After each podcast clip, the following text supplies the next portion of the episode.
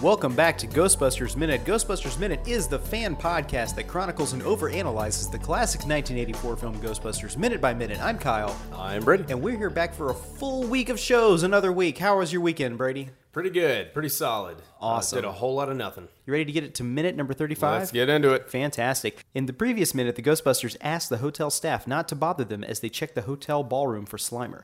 At minute number 35, Ray is checking out the ballroom through his ecto goggles. As he scans the room, a low growling can be heard. Ray looks up and sees Slimer gleefully gliding around the ballroom chandelier. At 3505, Ray tells Egon and Venkman that he can see Slimer near the ceiling. Venkman looks into the room and says, "That's that, that's the one that got me." That's the one that got me. the Ghostbusters move into position under the chandelier.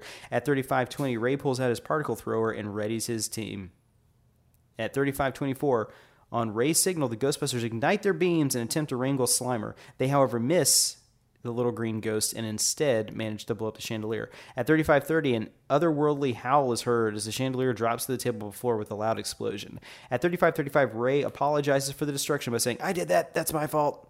Venkman reassures Ray by telling him that the table broke the fall. At 3539, Egon stops the Ghostbusters from going any further and tells them that there is something very important that he forgot to tell them. Don't cross the streams. When Venkman asks Egon why, Egon responds that it would be bad.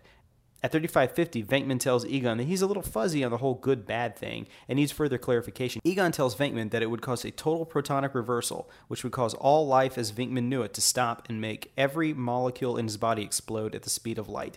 And thus ends minute number 35 on a very dour note of the fate of someone who would cross the stream. So um, I looked up total protonic reversal, and I don't think that's an actual scientific thing. So I was a little bit fuzzy, as Peter was on the good bad thing. I was a little bit fuzzy on the nature of what exactly would happen here because Egon says, Imagine all life as Venkman knew it stopping. Is he talking about Venkman's life, or is he saying that the the crossing of the streams would cause such a nuclear chain reaction that it might destroy Here's everything? my here's my reading of it, and listeners, go ahead and let us know how wrong we are. But uh, to my understanding, to, total protonic reversal implies that the beams are going to be coming once crossed are going to be coming back into their proton packs, causing an explosion, and thus killing the Ghostbuster. Yeah, I guess what, when he says like imagine all life as you know it stopping it, is he Yeah. saying like all life or your perception of life I from, from I would you? think your life. Yeah. Whoever's got that proton pack on.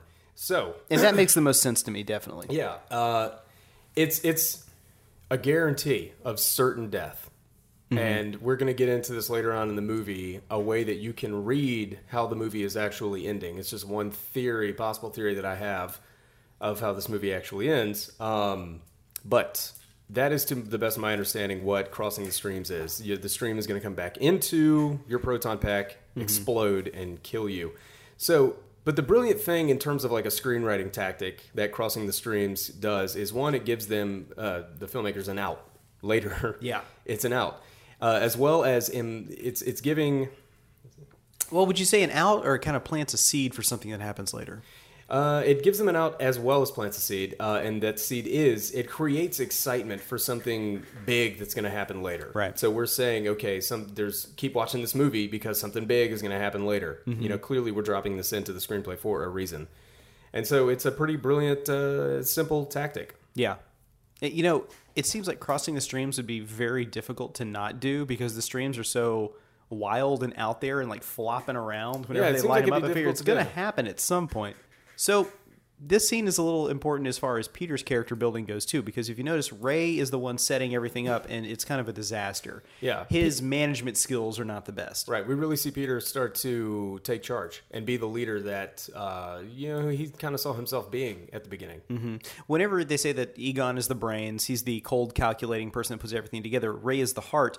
The heart is not the best leader of a lot of situations. It's great for enthusiasm. If you have someone who's who's kind of the heart of your your squad, your group, or whatever, the person that kind of gets everybody excited about stuff and moving, like that's a very essential part. Because without that, nobody would want to do anything. Yeah, but who has the management skills? Exactly. Yeah. And the management skills in this situation are Peter Venkman. The He's guy. well, keep going. I'm sorry. Yeah, yeah, and in the following minute, he's the one that kind of gets everybody together and say, "Okay, here's what we need to do in order to get this ghost, uh, and and not blow up too much of the room, you know, not destroy a priceless chandelier." So the sound that the chandelier makes when it falls to the table is that supposed to be like just the the sound of it falling, or is that Slimer growling? Because Slimer kind of he pants. he does a little bit of growling. Do you know what I'm talking about? No, no, no, I- When the chandelier falls, there's this really loud like noise like that. It's very weird, and I always thought it was like Slimer making a noise, but it's inconsistent with the rest of the noises that he makes. So I have no idea. yeah, yeah, I can't I'm- place what you're talking about. uh, well, I guess we'll have to go through and watch. And I would suggest that people go back and watch uh, the scene frame by frame again because I noticed at 3547, I randomly paused it to take some notes, and I noticed that the Ghostbusters were all lit up, which was very strange, like from their particle throwers. So I kind of like thought about this for a minute. And what happens here is, you know, the, the particle, the beams were had to be rotoscoped in later by hand Mm-hmm. or whatever. So they needed something to show light. Yeah, the- reflecting the on tip them. of the wand, right? At the tip of the wand, but then also there was a piece on the wand to project back up to them. So basically making light reflect on them. And what it was built into the particle thrower. It was built into the particle thrower. So what they would do is light it up. There would be the tip at the end to light the rest of the room up, and then there'd be a backwards projected light onto them. And I don't know if that was ever turned off because there's a few times where they're moving the particle beam, uh, excuse me, the particle thrower around, and you can see the light that looks like the same light when they light them up coming back on them. It, it was strange, but anyway, I saw that at 35, 47. But as you were saying, there were flash bulbs put in the tips of the particle throwers, so whenever they would light those up, the whole room would get lit up. Yeah. Um, so speaking of Slimer and the chandelier, uh, right there at the beginning of the minute, you can see Slimer circling the chandelier in kind of a wide shot. That's a peanut. It's a Mm-hmm. Really? peanut painted green. Yeah. Oh, that's And crazy. it disappears in the last couple of like the last frame of I that. I did shot. notice that. Yeah. he just kind of disappears. Well, it looks it looks pretty good for a peanut. I think Christopher Stewart, when he was on, was kind of saying that that was uh, oh, one of the effects that he was less impressed with. Yeah. Uh, was was the painting of the peanut? But uh, I mean, considering that that they painted a peanut and put it up there, I thought it actually looked pretty good. Yeah. I mean, I didn't notice it until I heard that. So Yeah. All right. Well, that's really kind of all that I got for this moment. We have the first reference of crossing the streams, and we kind of have uh, the foundation being laid for Peter's leadership skills to come in in a little bit. Correct? Yeah. Yeah. Okay. Well. I guess we can go ahead and wrap this one up because, uh, you know, we kind of covered this minute. However, tomorrow's episode is going to be super long. Yeah, we're going to have material. Nick and Scott on here tomorrow, and I'm sure they're going to have a lot to talk about. Uh, we're going to get into what uh, those guys do over at Back to the Future Minute, and just have a great time with them because uh, they're they're two really cool dudes.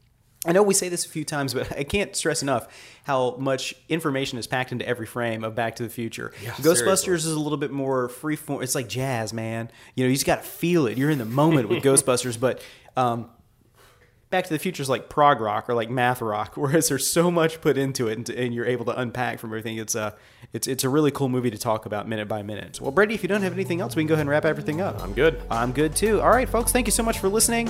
Uh, we got a Patreon episode coming out this weekend. I don't think we've decided what it's going to be yet, but if you have any ideas, send us an email over at ghostbustersminute at gmail.com, and uh, we will see you later. So for Brady, this is Kyle. We're here to remind you that death is but a door, time a window. We'll be back.